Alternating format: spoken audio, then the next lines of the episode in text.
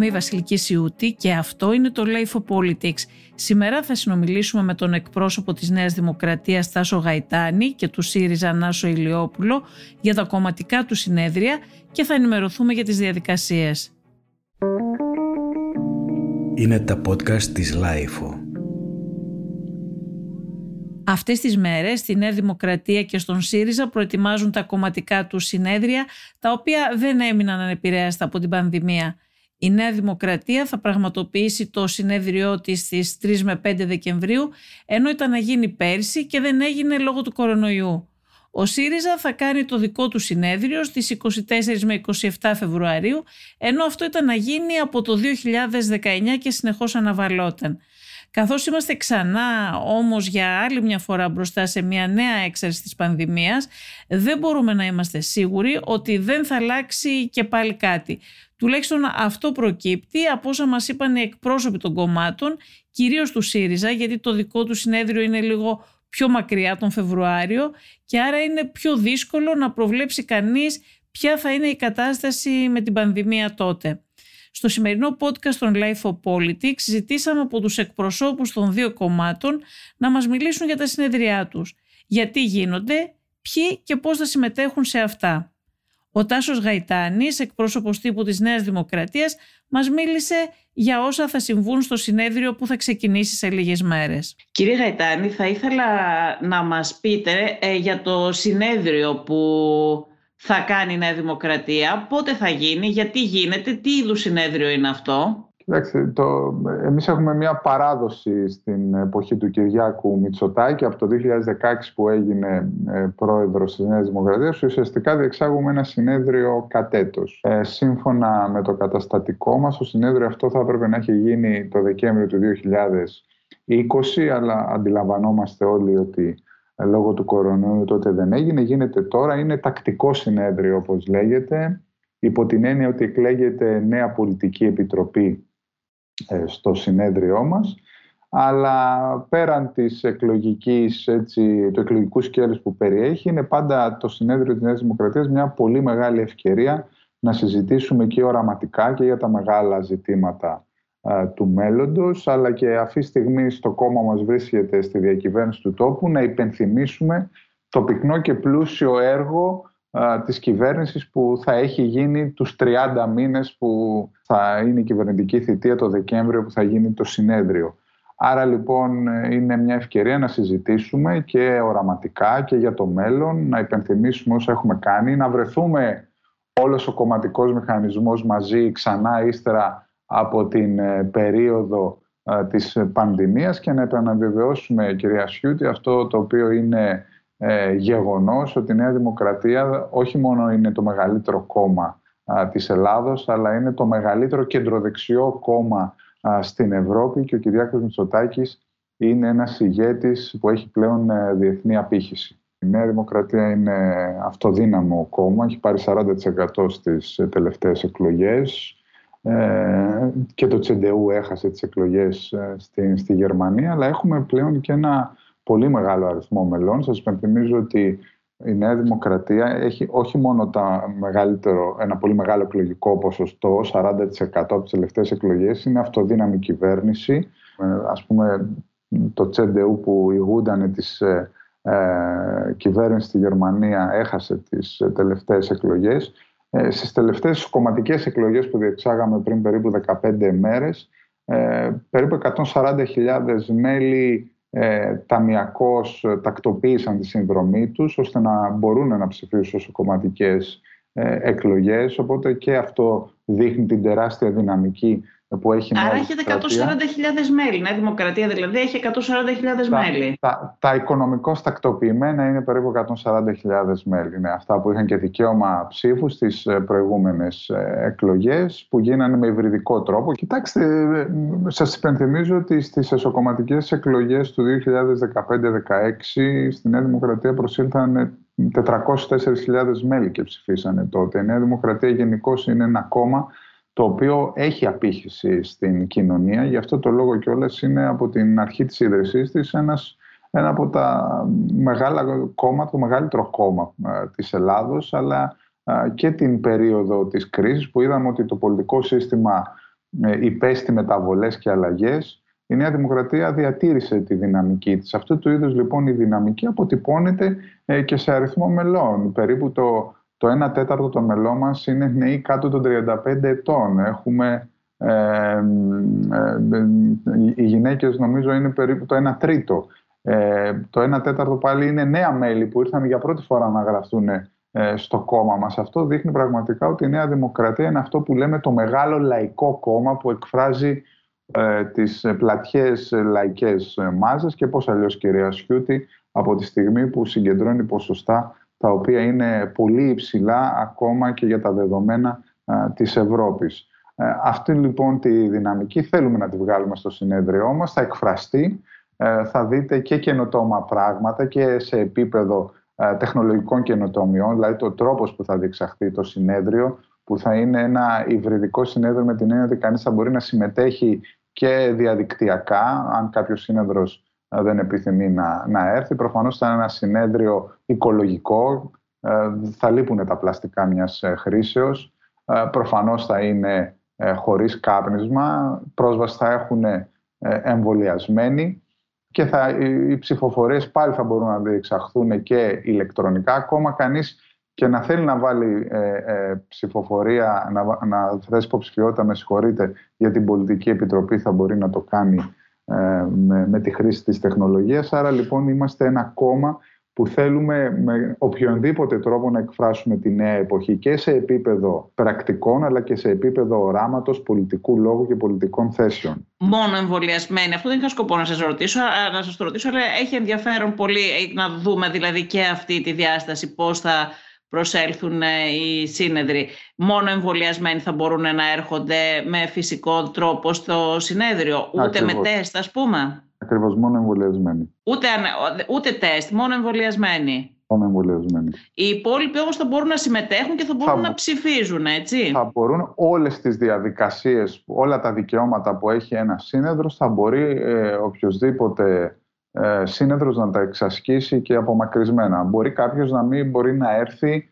για λόγους ε, δουλειάς, για λόγους απόστασης. Οι σύνεδροι είναι από όλη την Ελλάδα, ε, οπότε θα υπάρχει πρόνοια της ε, απομακρυσμένης συμμετοχής και παρακολούθησης συνεδρίου. Τα μέλη αυτά που έρχονται και γράφονται στην Νέα Δημοκρατία, με ποιο τρόπο το κάνουν, το κάνουν ηλεκτρονικά, έρχονται σε οργανώσεις, ε, βάσεις, δεν ξέρω πώς λέγονται, πώς τις λέει η Νέα Δημοκρατία, ναι, τις οργανώσεις. Δημοτικές τοπικές οργανώσεις. Λέγονται. Δημοτικές τοπικές οργανώσεις. Υπάρχουν αυτές οι δημοτικές τοπικές οργανώσεις και είναι ζωντανές, δηλαδή πώς, πώς είναι αυτές οι οργανώσεις; Βεβαίως, έχουν, έχουν εγκαταστάσεις, έχουν γραφεία στα οποία συνεδριάζουν. Προφανώς όλα αυτά είχαν ατονίσει, κυρία Σιούδη, την περίοδο του κορονοϊού. Ε, τώρα όμως σιγά σιγά που επαναρχόμαστε ε, σε μια νέα ας το πούμε, πολιτική κανονικότητα, με τα μέτρα φυσικά, με ό,τι, με ό,τι προβλέπεται, ε, μπορούν να, να λειτουργήσουν ξανά οι τοπικές μας οργανώσεις και λειτουργούν. Από εκεί πέρα η εγγραφή των μελών είναι μια εύκολη διαδικασία που γίνεται διαδικτυακά. Μπαίνει κανείς στο site της Νέας Δημοκρατίας και μπορεί να το κάνει ε, εξ αποστάσεως χωρίς να χρειάζεται να προσέλθει σε κάποια τοπική οργάνωση. Και όποιος θέλει μπαίνει, κάνει έτσι εγγραφής και γίνεται αμέσως ε, δεκτός. Ναι, υπάρχει μια διαδικασία, μια συμπλήρωση μιας ε, φόρμας με τα στοιχεία του και, ναι, και, και γίνεται, επαληθεύονται αυτά, εν πάση και γίνεται δεκτός. Και οι, οι οργανώσεις πώς είναι, είναι κάθε δήμος έχει μια οργάνωση; Ναι, υπάρχει μια δημοτική τοπική οργάνωση, έτσι λέγεται, σε κάθε δήμο της χώρας και υπάρχει και μια, ας το πούμε, διοικούσα επιτροπή πλέον σε, μια σε κάθε εκλογική περιφέρεια. Γιατί ξέρετε, μια εκλογική περιφέρεια μπορεί να έχει περισσότερους από έναν δήμους και έτσι γίνεται τις περισσότερες φορές. Ε, εκτός, ας πούμε, αν θέλετε, από την Α Αθηνών που είναι ο Δήμος της Αθήνας ε, ουσιαστικά, όλες οι άλλες εκλογικές περιφέρειες της χώρας αποτελούνται από περισσότερους ε, δήμους. Ε, οπότε υπάρχει και μια διοικούσα επιτροπή σε, σε επίπεδο εκλογικής περιφέρειας, η οποία επίσης εκλέγεται. Στο Δήμο της Αθήνας που είναι μεγάλος Δήμος υπάρχει μία οργάνωση μόνο; Υπάρχουν και τα διαμερίσματα. Υπάρχει μία οργάνωση, ε, οι τοπικές οργανώσεις ε, ανα, αναδιαμερίσματα. Δεν υπάρχει μία τοπική οργάνωση σε όλο το Δήμο. Εκεί ακολουθείται η δομή, αν θέλετε, που έχει ο, ο Δήμος Αθηναίων, επειδή σε πολλές περιπτώσεις, ξέρετε, ένα δημοτικό διαμέρισμα του Δήμου Αθηναίων μπορεί να είναι μεγαλύτερο και είναι δηλαδή μεγαλύτερο από πολλούς ε, πληθυσμιακά τουλάχιστον από πολλούς ε, Δήμους της χώρας. Εκεί ακολουθείται αυτή η αποκεντρωμένη δομή. Και εσείς βλέπετε, κύριε Γαϊτάνη, ότι υπάρχει ενδιαφέρον από τον κόσμο, από τη βάση, δηλαδή συμμετέχουν στις οργανώσεις αυτές. Γιατί θυμάμαι στην αρχή της κρίσης όχι στη Νέα Δημοκρατία συγκεκριμένα, γενικά στα κόμματα ότι υπήρχε μία μείωση της ε, συμμετοχής ε, του, του κόσμου, των μελών. Κοιτάξτε, το 2010-2011 προφανώς με τη μεγάλη κρίση υπήρξε μία αποστασιοποίηση του, του κόσμου από τα, ε, από τα πολιτικά δρόμενα, μία, μία αποστροφή αν θέλετε. Τα, τα ζήσαμε όλα αυτά, ζήσαμε και τον κατακαιρματισμό ε, του πολιτικού συστήματος με αποκορύφωμα φυσικά τις εκλογές του 2012. Εγώ τότε ήμουνα ε, δημοτικός σύμβουλος στην Καλυθέα, δεν ήμουν, ήμουνα μέλος της Νέας Δημοκρατίας, δεν είχα όμως κάποια ιδιαίτερη εμπλοκή ε, με, το, με τον κομματικό μηχανισμό, ενώ δεν είχα κάποια Τον κεντρικό θέση. κομματικό μηχανισμό.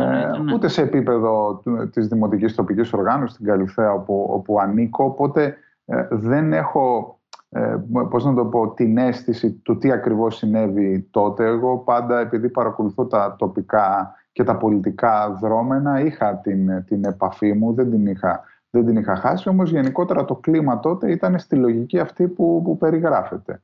Ότι ναι, ο κόσμος έζησε μια αποστασιοποίηση. Είδαμε όμως, το είπαμε και προηγουμένως, ότι η Νέα Δημοκρατία ε, κρατήθηκε ε, σε αυτόν τον κατακαιρματισμό και κρατήθηκε η κυρία Σιούτη γιατί αυτά τα 47 χρόνια που έχουν περάσει από την ίδρυσή μας από το 1974 η Νέα Δημοκρατία στον ιστορικό της χρόνο έχει συνδεθεί και με όλες τις ε, μεγάλες αλλαγές αν θέλετε και με τα, και με τα ορόσημα της, ε, της ε, περίοδου αλλά και εν πάση περιπτώσει οι συμπολίτες μας, οι, οι Έλληνες έχουν κατανοήσει ποιο ήταν το πρόβλημα ε, και ότι και έχουν αποδώσει αν θέλετε τις ευθύνες τους σε άλλα κόμματα με χαρακτηριστικό τρόπο. Είναι ενδεικτική ας πούμε για παράδειγμα η πορεία που είχε το, το ΠΑΣΟΚ.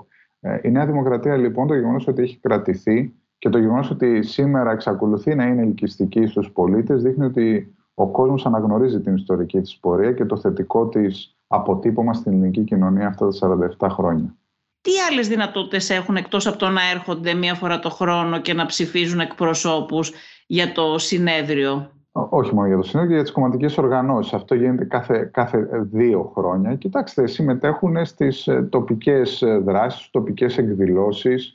Εμείς είμαστε ένα ανοιχτό κόμμα που έχουμε αμφίδρομη σχέση και επικοινωνία με τις κομματικές οργανώσεις. Ε, τα γραφεία μας, τα κεντρικά μας γραφεία, μιλάμε για εδώ την Αθήνα, εν πάση περιπτώσει, ε, στην Πυραιός είναι, είναι ανοιχτά. Ο Νεοδημοκράτης μπορεί να συμμετέχει ε, σε αυτήν τη ζήμωση, αν θέλετε, σε αυτόν τον πολιτικό διάλογο που γίνεται και αν θέλετε αυτό είναι και αναγκαίο ιδιαίτερα τώρα που είμαστε στη διακυβέρνηση του κόμματος, ε, στη διακυβέρνηση της χώρας, με συγχωρείτε, που το κόμμα λειτουργεί λίγο σαν αμορτισέρ.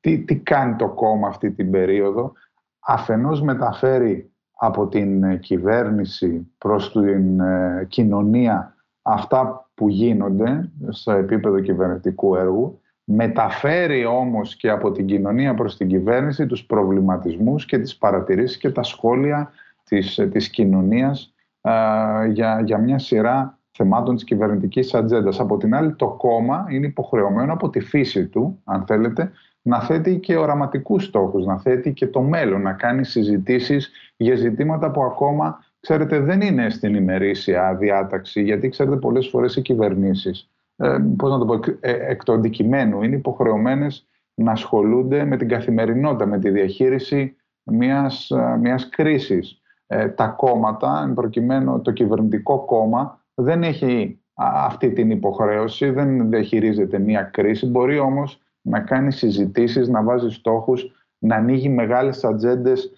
του μέλλοντος. Ε, μην ξεχνάτε, για παράδειγμα, ότι το θέμα της, ε, της κλιματικής κρίσης η Νέα Δημοκρατία το άνοιξε όταν ήμασταν στην αντιπολίτευση.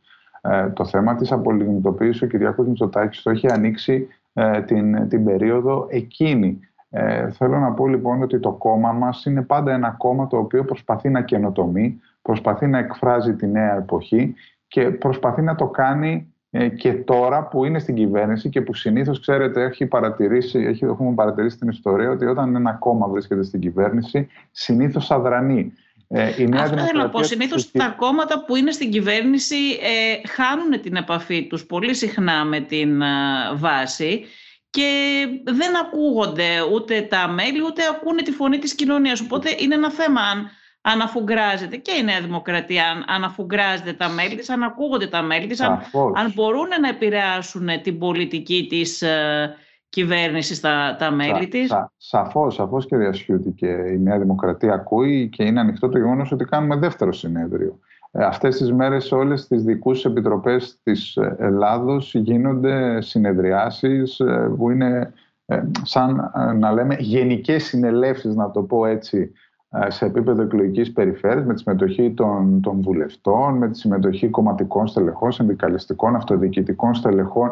Γίνονται συζητήσεις ε, εν ώψη του συνεδρίου και είχαμε αν θέλετε την ατυχία του κορονοϊού που τα κόμματα όπως και να το κάνουν το δικό μας το κόμμα το, ε, το επηρέασε πάρα πολύ γιατί ξέρετε αν τα κόμματα καλές είναι τηλεδιασκέψεις και κάναμε πάμπουλες στην περίοδο του κορονοϊού αλλά η φυσική επαφή, η φυσική παρουσία είναι διαφορετική, δεν μπορεί να υποκατασταθεί και όταν συζητάμε για πολιτική, για ανταλλαγή ιδεών, θέσεων, η φυσική παρουσία είναι κάτι που εκ των πραγμάτων βοηθά όλη αυτή τη διαδικασία. Άρα ο κορονοϊός μας πήγε πίσω ως προς αυτό, ως προς τη συγκεντρώση, τη φυσική παρουσία. Δεν μας πήγε πίσω όμως ως προς την ανταλλαγή των απόψεων, τη, ε, τη ζήμωση αν θέλετε επί των θέσεων, κάτι το οποίο θα το δείξουμε και στο επόμενο συνέδριό μας.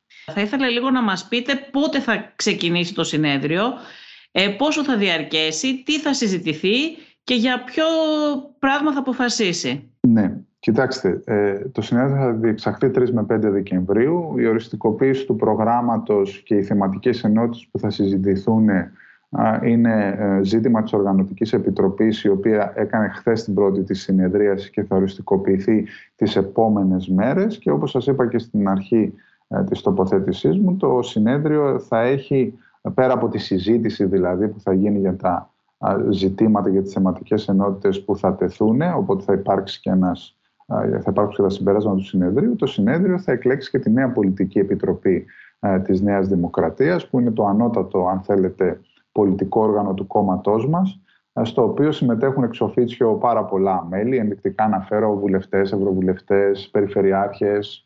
Ε, Πόσα μέλη έχει; η πολιτική επιτροπή. Ναι. Κοιτάξτε, τα, τα, τα αιρετά της μέλη που εκλέγονται από το συνέδριο είναι 150. Ε, τώρα από εκεί και πέρα ε, συμμετέχουν ε, και από τα προεδρία των συνδικαλιστικών οργανώσεων, οπότε αυτά επειδή έχουν εκλογές συνήθως δεν ξέρω τώρα ποια είναι η σύνδεση, αλλά δεν μπορώ να υπολογίσω ακριβή αριθμό αυτή τη στιγμή, δεν έχω τα στοιχεία μπροστά μου, αλλά από το κομματικό, αν θέλετε, από την κομματική οργάνωση συμμετέχουν, όπως σας είπα, βουλευτές, ευρωβουλευτές, οι περιφερειάρχες, τα μέλη, οι δήμαρχοι και τα μέλη του Προεδρείου της ΚΕΔΕ, τα μέλη της ΕΝΠΕ, ο πρόεδρος ΟΝΕΔ, ε, όλα αυτοί λοιπόν ε, συμμετέχουν στην, στην Πολιτική Επιτροπή. Είναι και ένα πόσο όργανο... συχνά συνεδριάζει κύριε Γαϊτάνη η Πολιτική Επιτροπή της Νέας Δημοκρατίας; Κοιτάξτε τώρα με τον κορονοϊό όπως καταλαβαίνετε επειδή είναι ένα όργανο που χοντρικά είναι περίπου αν θυμάμαι καλά γύρω στο 350 μέλη φανταστείτε μόνο 158 είναι οι βουλευτές ε, που συμμετέχουν λόγω του κορονοϊού καταλαβαίνετε ότι ε, δεν, ε, αυτό δεν καθίσταται. Δεν συνεδρίασε το τελευταίο... Δεν καθίσταται... Τα τελευταία δύο χρόνια προφανώς. Έχει συνεδριάσει, έχει, έχει γίνει συνεδρίαση με υβριδικό τρόπο αλλά ξέρετε αυτό εν πάση περιπτώσει δεν είναι εύκολο να γίνεται. Ε, η, η, τακτική συνεδρία, μπορώ να σας πω ότι μια φορά το δίμηνο περίπου, το προηγούμενο διάστημα ε, συνεδρίαζε. Τι ευελπιστείτε να, να προκύψει από το, από το συνέδριο; Κοιτάξτε, αυτό που, θα, που θέλουμε εμείς να επανεβεβαιώσουμε είναι αυτή, πώς, πώς να σας το πω, η δυναμική της Νέας Δημοκρατίας στην κοινωνία, η δυνατότητά της να οραματίζεται το μέλλον, ε, το γεγονός ότι είμαστε ένα κόμμα με, συνοχή, με ενότητα, ε, που μπορούμε να παρεμβαίνουμε στα μεγάλα ζητήματα που αφορούν ε, την, την κοινωνία και να μπορούμε κιόλας να, να αντιμετωπίζουμε με τον ιδεολογικό μας και τον προγραμματικό μας λόγο τα, τα προβλήματα των Ελλήνων πολιτών. Και φυσικά να υπενθυμίσουμε ε, στους Έλληνες πολίτες το πλούσιο κυβερνητικό έργο που έχει γίνει ε, όλους αυτούς τους μήνες. Σας ευχαριστώ πολύ κύριε Γαϊτάνη. Και εγώ σας ευχαριστώ. Στον ΣΥΡΙΖΑ συνεχίζονται οι προσυνεδριακές διαδικασίες όπως και η καμπάνια για την εγγραφή νέων μελών και ο προσυνεδριακός διάλογος. Στόχος του συνεδρίου του ΣΥΡΙΖΑ είναι όπως είχε προαναγγείλει ο Αλέξης Τσίπρας τη βραδιά της ήττας των εκλογών του Ιουλίου του 2019 ο μετασχηματισμός ε, του κόμματος σε μια μεγάλη παράταξη με αντιστοιχεία μελών και ψηφοφόρων ενώ λόγω των συνεχών αναβολών εκρεμεί ο απολογισμός για τα χρόνια της διακυβέρνησης αλλά και της εκλογικής σίτας που αναμένεται να γίνουν και αυτά στο συνέδριο.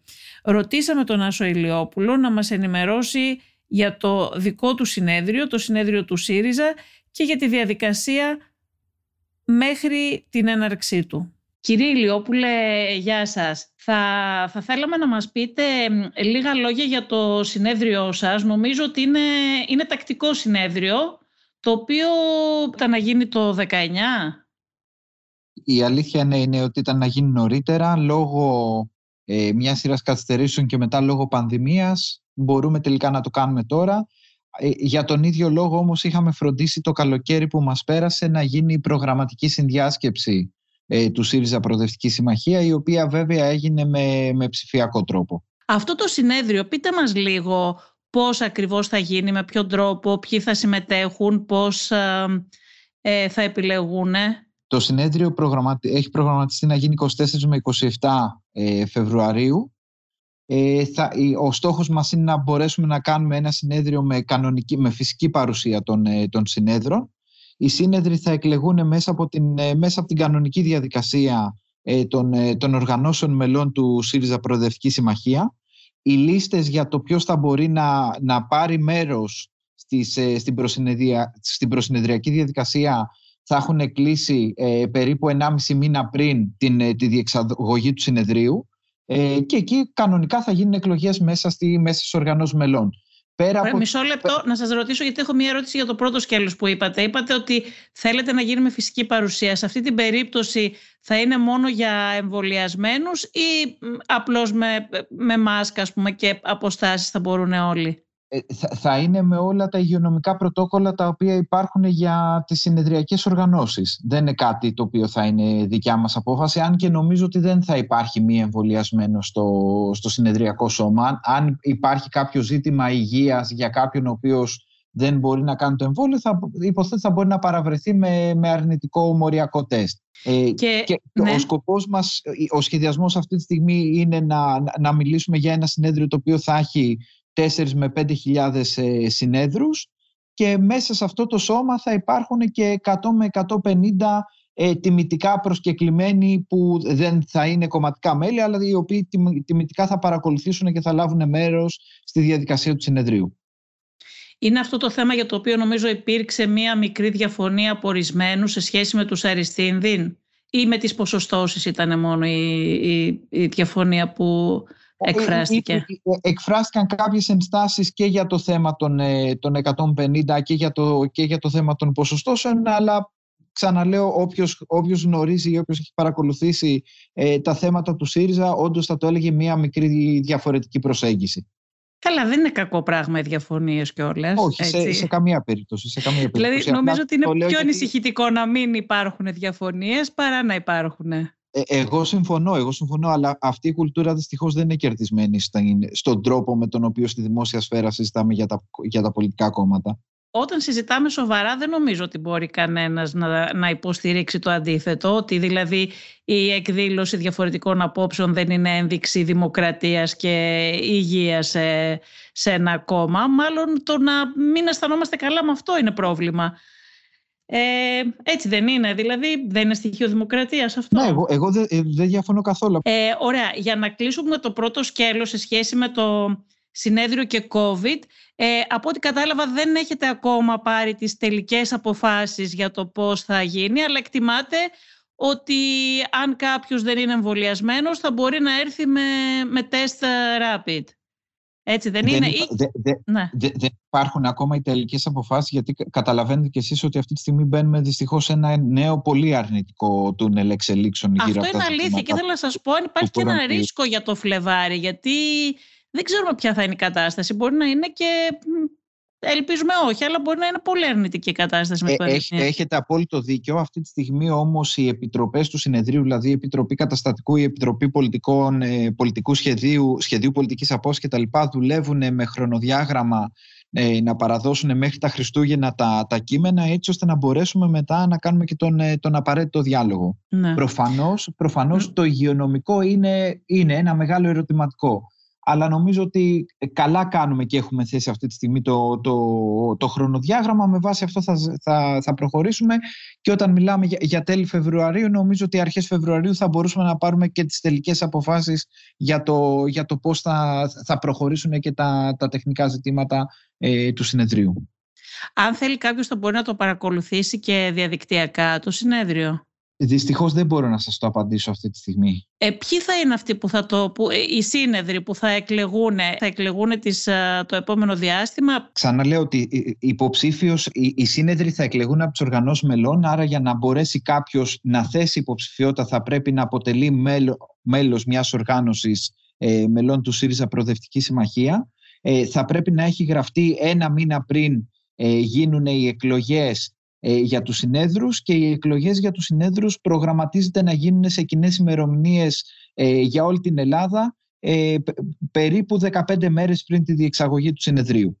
Ωραία, αν κάποιος δηλαδή τώρα θέλει να γίνει μέλος του ΣΥΡΙΖΑ και θέλει να πάρει μέρος στο συνέδριο, έχει τη δυνατότητα να γίνει, να έρθει σε μια οργάνωση, να γραφτεί και να θέσει ε, υποψηφιότητα για σύνεδρο σε μια τοπική οργάνωση. Ακριβώς. Ε, να ξεκαθαρίσω το εξής, ότι προφανώς κάποιος μπορεί να γραφτεί μέλος και τις μέρες του συνεδρίου. Κάποιος μπορεί να γραφτεί μέλος ε, λίγο πριν το συνέδριο και μετά το συνέδριο. Αλλά τώρα αναφερόμαστε ε, αποκλειστικά στους ανθρώπους ότι κριτήριο για να έχεις τη δυνατότητα να είσαι σύνεδρος ε, στο συνέδριο θα είναι να έχεις γραφτεί ένα μήνα πριν κλείσουν οι λίστες. Πόσα είναι τα μέλη του ΣΥΡΙΖΑ, κύριε Ηλιόπουλε, αυτή τη στιγμή; Νομίζω θυμόμαστε ότι παλαιότερα, πριν, την, πριν αποχωρήσει και η αριστερή πλατφόρμα, ήταν γύρω στις 25 με 30 χιλιάδες, κάπου εκεί, αν δεν ε, κάνω ο, λάθος. Ακριβώς επειδή τώρα είμαστε ούτως ή άλλως μέσα στα πλαίσια μιας καμπάνιας ε, εγγραφής νέων μελών, το οργανωτικό γραφείο θα δώσει αναλυτικά στοιχεία τη στιγμή που θα γίνουν οι εκλογές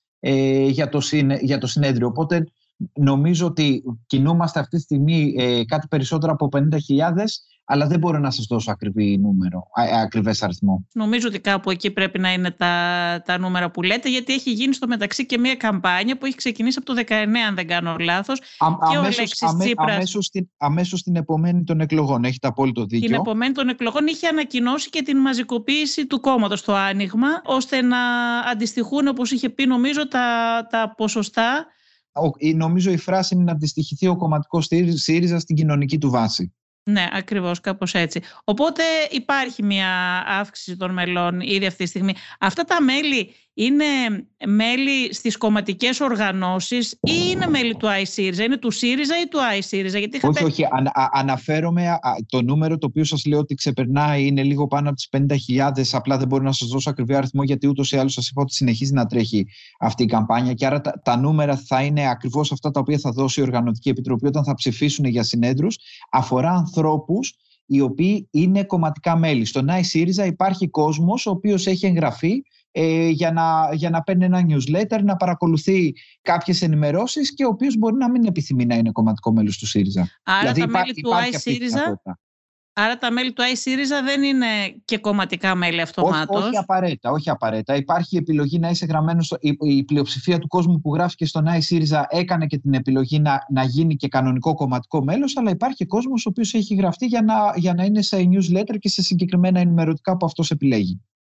Αν κάποιος τώρα θέλει δηλαδή να ε, γραφτεί στον iSyriza και να πει ότι θέλω να γίνω και μέλος του ΣΥΡΙΖΑ, μπορεί να γίνει ή χρειάζεται και κάποια άλλη διαδικασία ή αυτόματα με το που θα συμπληρώσει τη φόρμα γίνεται και μέλος; Αυτός ο οποίος θα συμπληρώσει τη φόρμα στον iSyriza και θα επιλέξει να γίνει ε, μέλος του ΣΥΡΙΖΑ κανονικά θα χρειαστεί να κάνει ένα βήμα παραπάνω να παρουσιαστεί στην οργάνωση η οποία είναι η οργάνωση που το αντιστοιχεί που πρέπει να οργανωθεί. Εκεί δηλαδή, υπάρχει περίπτωση να τον απορρίψουν ή παραδείγματος χάρη κάποιος ο οποίος κατοικεί στον, ε, στο Δήμο Ζωγράφου, θα, θα εμφανιστεί στην τοπική οργάνωση του Ζωγράφου. Ή, ή αντιστοίχως μπορεί στο, στο χώρο δουλειάς. Δηλαδή, κάποιος ο οποίος είναι εργαζόμενος στο νοσοκομείο στο Αγία Όλγα, ε, θα πάει στην οργάνωση, στο, στην αντίστοιχη κομματική οργάνωση του νοσοκομείου. Και εσείς έχετε και εσείς αυτό που έχουν και η Νέα Δημοκρατία και το κοινάλ με τα οικονομικώς τακτοποιημένα μέλη που πληρώνουν κάποια συνδρομή και για να μπορείς να ψηφίσεις και να συμμετέχεις στις... Αυτό, αυτό, είναι, αυτό είναι καταστατικό κριτήριο από παλιά και στο συνασπισμό και στο ΣΥΡΙΖΑ πάντα. Άρα ισχύει αυτό. Με, με την έννοια ότι το να είναι κάποιος μέλος προφανώς σημαίνει ένα, ένα δίπολο υποχρεώσεων και δικαιωμάτων. Άρα εσείς κύριε Ηλιόπουλε εκτιμάτε ότι απέδωσε η καμπάνια αυτή που έκανε ο ΣΥΡΙΖΑ αυτά τα δύο χρόνια για την ε, διεύρυνση και τη μαζικοποίηση του κόμματος; Υπάρχουν δύο αρνητικά στοιχεία μέσα στα οποία έγινε αυτή η καμπάνια. Το πρώτο το αυτονόητο είναι η πανδημία, όπου όλοι κατανοούμε ότι ειδικά τον πρώτο χρόνο ε, είχε, είχε παγώσει το σύνολο ε, των ε, σχεδόν των κομματικών δραστηριοτήτων και αυτό ήταν αρκετά δύσκολο. Το δεύτερο είναι ότι αντικειμενικά βρισκόμαστε σε μια περίοδο στην οποία η ένταξη σε ένα πολιτικό κόμμα δεν βρίσκεται και στις ε, πρώτες προτεραιότητες των, ε, των πολιτών. Δηλαδή βλέπουμε πιο εύκολα ένταξη ε, σε μια σε, σε κάποια κοινωνική διεκδίκηση μέσω κάποιας ε, ΜΚΟ, κάποιας άλλης ε, κοινωνικής δικτύωσης κτλ. και όχι μέσα σε πολιτικές οργανώσεις. Οπότε μέσα σε αυτό το κλίμα, το γεγονός ότι ο ΣΥΡΙΖΑ έχει ήδη καταφέρει να υπερδιπλασιάσει τα μέλη του και εκτιμώ ότι θα έχουμε ένα ακόμα καλύτερο νούμερο μέχρι το συνέδριο, νομίζω ότι ε, ένας πρώτος, ε, ένας πρώτος κύκλος έχει κλείσει θετικά. Θα ήθελα να σας ρωτήσω και, το, και κάτι άλλο. Ε, θα έχετε ακούσει κι εσείς, ε, δεν είναι ακριβώς κριτική αυτό το πράγμα, αυτό που λέγεται ότι κάποιοι στον ε, ΣΥΡΙΖΑ δεν θέλουν πραγματικά την διεύρυνση. Αυτό λέγεται και μεταξύ ε, στελεχών του ΣΥΡΙΖΑ.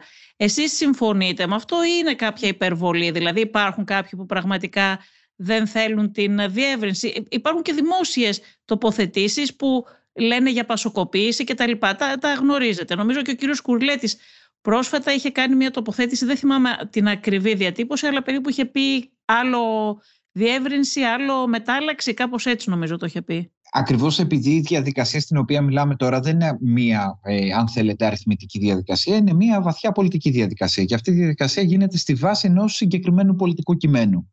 Το πολιτικό κείμενο πάνω στο οποίο συγκροτήθηκε και ο ΣΥΡΙΖΑ Προοδευτική Συμμαχία ε, και πάνω στο οποίο, ε, αν θέλετε τώρα, τρέχουμε τη διαδικασία της διεύρυνσης. Είναι ένα κείμενο το οποίο ε, ψηφίστηκε ομόφωνα από την Κεντρική Επιτροπή του ΣΥΡΙΖΑ και μετά πέρασε και από την Κεντρική Επιτροπή Ανασυγκρότησης που, που είχε συγκροτηθεί. Ε, είναι απολύτως κατανοητό ότι στα πλαίσια ενός ε, Ευρωπαϊκού Κόμματος της Αριστεράς. Θα γίνεται μια και στρατηγικού τύπου συζήτηση για το αν η κατεύθυνση το επόμενο διάστημα ε, πρέπει να, αν θέλετε, να εγκολπώσει περισσότερα στοιχεία της κεντροαριστεράς, αν πρέπει να πάει περισσότερο σε μια πιο ριζοσπαστική κατεύθυνση κτλ. Είναι ανοιχτό ότι θα υπάρχει αυτός ο διάλογος, αλλά ως προς το στρατηγικό ζήτημα ε, της διεύρυνσης δεν υπάρχει διαφωνία. Μιλάτε για κεντροαριστερά, μιλήσατε κι εσείς ε, τώρα και ο πρόεδρος του ΣΥΡΙΖΑ συμμετέχει και σε κάποιες διεργασίες των σοσιαλδημοκρατών ε, της Ευρωπαϊκής Ένωσης αλλά η ταυτότητά σας, ο τίτλος του κόμματός σας λέει ακόμα ριζοσπαστική αριστερά. Και υπάρχει ουσιαστική διαφορά, το γνωρίζετε ανάμεσα στα δύο, γιατί η ριζοσπαστική αριστερά θέλει ανατροπή του καπιταλισμού, ενώ η κεντροαριστερά θέλει απλώς κάποιες ε, μεταρρυθμίσεις. Ε, θεωρείτε ότι μπορούν αυτά τα δύο να είναι μαζί κάτω από την ίδια στέγη, δηλαδή αυτοί που θέλουν την ανατροπή του καπιταλισμού και αυτοί που θέλουν απλώς κάποιες μεταρρυθμίσεις, μερικές φορές και πάρα πολύ ήπιες; Ο ΣΥΡΙΖΑ αυτή τη στιγμή ως προς το ευρωπαϊκό κομμάτι παραμένει ένα κόμμα της Ευρωπαϊκής Αριστεράς και αυτή είναι η ευρωπαϊκή μας ομάδα. Ορθώς παρακολουθούμε διαδικασίες ε, της ομάδας των Σοσιαλιστών και Δημοκρατών. Αυτός είναι ο ευρωπαϊκός τίτλος ε, της Σοσιαλδημοκρατικής, αν θέλετε, Ευρωπαϊκής Ομάδας. Ε, γιατί ακριβώς είναι στα πλαίσια μιας ευρύτερης. Ε, και Ταυτόχρονα έχουμε και πολύ καλή σχέση και με την ομάδα των, των οικολόγων πρασίνων. Δηλαδή, υπενθυμίζω ότι Σκά Κέλλερ, κεντρικό πρόσωπο των οικολόγων πρασίνων έχει βρεθεί πολλές φορές και κρίσιμες φορές στην Ελλάδα ε, και είχε στηρίξει και την, και την προηγούμενη κυβέρνηση και την πολιτική του ΣΥΡΙΖΑ. Ε, αυτό είναι στα πλαίσια μιας ευρύτερης ε, αντίληψης που έχουμε ότι αυτή τη στιγμή απαιτείται ένα συνολικότερο μέτωπο απέναντι σε νεοφιλελεύθερες πολιτικές. Αυτό το μέτωπο δεν μπορεί να, να να περιορίζεται σε δυνάμεις αριστεράς. Είναι φυσιολογικό ότι θα έχει ταυτόχρονα δυνάμεις από τη σοσιαλδημοκρατία που επιλέγουν βέβαια ε, να συγκρουστούν με νεοφιλελεύθερες πολιτικές. Θα έχει δυνάμεις από τους οικολόγους πράσινους, όπου ούτε εκεί είναι μια ενιαία ε, ε, πολιτική οικογένεια, αν θέλετε. Ακόμα και εκεί υπάρχει ένα ευρύτερο ε, φάσμα διαφορετικών δυνάμεων και προφανώς δυνάμεις ε, από τα κοινωνικά κινήματα. Αυτή τη στιγμή νομίζω ότι αν ήταν να μιλήσουμε πιο συγκεκριμένα για τον ΣΥΡΙΖΑ, ο ΣΥΡΙΖΑ είναι ένα κόμμα το οποίο έχει καταφέρει στο εσωτερικό του να έχει ε, μια κοινή συνεργασία ε, κόσμου με παραδοσιακή αριστερή αντίληψη και κόσμου που προέρχεται από την αριστερή σοσιαλδημοκρατία. Αν θέλετε τη δικιά μου προσωπική γνώμη, θα έλεγα ότι με έναν τρόπο ο ΣΥΡΙΖΑ καταφέρνει να, να εκφράσει το εσωτερικό του και έναν κόσμο με, με μια πιο παραδοσιακή αριστερή ταυτότητα, αλλά και έναν κόσμο που προέρχεται από αυτό που θα λέγαμε ε, αριστερή σοσιαλδημοκρατία. Αυτό έχει γίνει και για μια σειρά από όλο συγκυριακούς λόγους. Ε, στην πολιτική πάντα τα πράγματα έχουν και το αστάθμητο και το ρευστό και νομίζω ότι υπάρχει και μια αντικειμενική συνθήκη ε, ότι αυτή τη στιγμή η κυριαρχία του νεοφιλελευθερισμού αντικειμενικά έχει δημιουργήσει ένα πεδίο στο οποίο δυνάμεις της αριστεράς, της σοσιαλδημοκρατίας, των πρασίνων, των κοινωνικών κινημάτων μπορούν να επικοινωνήσουν. Για τη δικιά μας ταυτότητα αυτό δεν είναι κάτι καινούργιο. Αυτό έχει ξεκινήσει ήδη από τις συγκεντρώσεις ε, στη Γένοβα και από το Ευρωπαϊκό Κοινωνικό Φόρουμ. Δηλαδή Βέβαια, γνωρίζετε, γνωρίζετε κύριε Λιόπουλο ότι πολλοί έχουν ασκήσει κριτική στην Ευρωπαϊκή Σοσιαλδημοκρατία ότι ακολουθεί νεοφιλελεύθερη πολιτική. Ε, νομίζω ότι είναι μια κριτική που και ο ο ΣΥΡΙΖΑ παλιότερα έκανε στον Γκέρχαρτ Σρέντερ για παράδειγμα στο S5 αλλά ακόμα και μια που πιάσαμε τους Γερμανούς σοσιαλδημοκράτες ο Όσκαρ Λαφοντέν έχει πει πάρα πολύ ανοιχτά ότι ο λόγος που είχε υποχωρήσει τόσο πολύ η Ευρωπαϊκή Σοσιαλδημοκρατία ήταν ότι ακολούθησε την νεοφιλελεύθερη πολιτική και πλέον δεν ξεχώριζε από αυτή την πολιτική δική της. Ναι, αυτή η κριτική είναι μια κριτική η οποία έχει, έχει βάση. Ε, ακριβώς γι' αυτό το λόγο σας είπα και πριν ότι δεν είμαστε μέλος της ομάδας των ε, σοσιαλιστών και δημοκρατών. Την ίδια στιγμή όμως ε, θα είναι λάθος κάποιος να μην δει ότι τα τελευταία χρόνια μέσα στην Ευρωπαϊκή Σοσιαλδημοκρατία έχει υπάρξει ε, και μια συζήτηση διαφορετικού τύπου και μια αναθεώρηση ε, τέτοιων στρατηγικών και άρα είναι ένα ζητούμενο για την αριστερά να προσπαθήσει να κερδίσει συμμάχους και μέσα σε αυτό το κομμάτι. Και ξαναλέω ότι αυτό δεν είναι μια καινούργια στρατηγική. Αυτή η στρατηγική υπήρχε ήδη από την εποχή των, ε, των, του Ευρωπαϊκού Κοινωνικού Φόρουμ όπου παραδείγματος χάρη στην, στη Φλωρεντία σε εκείνη την μεγαλειώδη διαδήλωση με το ένα εκατομμύριο διαδηλωτές μπορούσες να βρεις από από παραδοσιακά σοσιαλδημοκρατικά συνδικάτα μέχρι δυνάμεις της εξοκοινοβουλευτικής αριστεράς και οργανώσεις της Καθολικής Εκκλησίας, οι οποίες όμως αγωνιζόντουσαν για τα ανθρώπινα δικαιώματα. Ο σκοπός του συνεδρίου σας κύριε Λιόπουλε ποιος είναι; Το, το συνέδριο όπως είπα και πριν έρχεται με έναν τρόπο να ολοκληρώσει την συζήτηση που ξεκίνησε με την προγραμματική συνδιάσκεψη. Ε, άρα σε ένα βαθμό αν θέλετε ένα κρίσιμο κομμάτι ε, προγραμματικών επεξεργασιών που πρέπει να γίνουν έχουν ήδη γίνει Αντικειμενικά θα είναι ένα συνέδριο μάχης με ποια έννοια ότι η εκτίμησή μας είναι ότι το, το 22 έχει πάρα πολύ μεγάλες πιθανότητες να είναι μια προεκλογική χρονιά. Ε, άρα χρειάζεται να είναι ένα συνέδριο πάνω στο οποίο θα συζητήσουμε για το ποια είναι τα, οι κεντρικές προγραμματικές εχμές ε, που πρέπει να μπουν μπροστά το επόμενο διάστημα, ποιο είναι το, το πολιτικό σχέδιο πέρα από τις προγραμματικές εχμές, δηλαδή με ποιο τρόπο ε, δουλεύεις μέσα στους κοινωνικούς χώρους και με ποιο τρόπο προσπαθείς να δημιουργήσεις τα κοινωνικά μπλόκα εκείνα που θα αντιμετωπίσουν και την κυβερνητική πολιτική, αλλά ταυτόχρονα θα θέσουν και τις βάσεις ε, για μια κυβερνητική αλλαγή και θα είναι και ένα συνέδριο στο οποίο θα συζητηθούν ξανά και καταστατικά ζητήματα. Δηλαδή, στην ύλη του συνεδρίου θα είναι και ένα καινούριο καταστατικό. Εκλογή Προέδρου θα υπάρξει, κύριε Ηλιόπουλε; Ε, σε κάθε συνέδριο υπάρχει κεντρική, εκλογή κεντρικής επιτροπής και εκλογή προέδρου.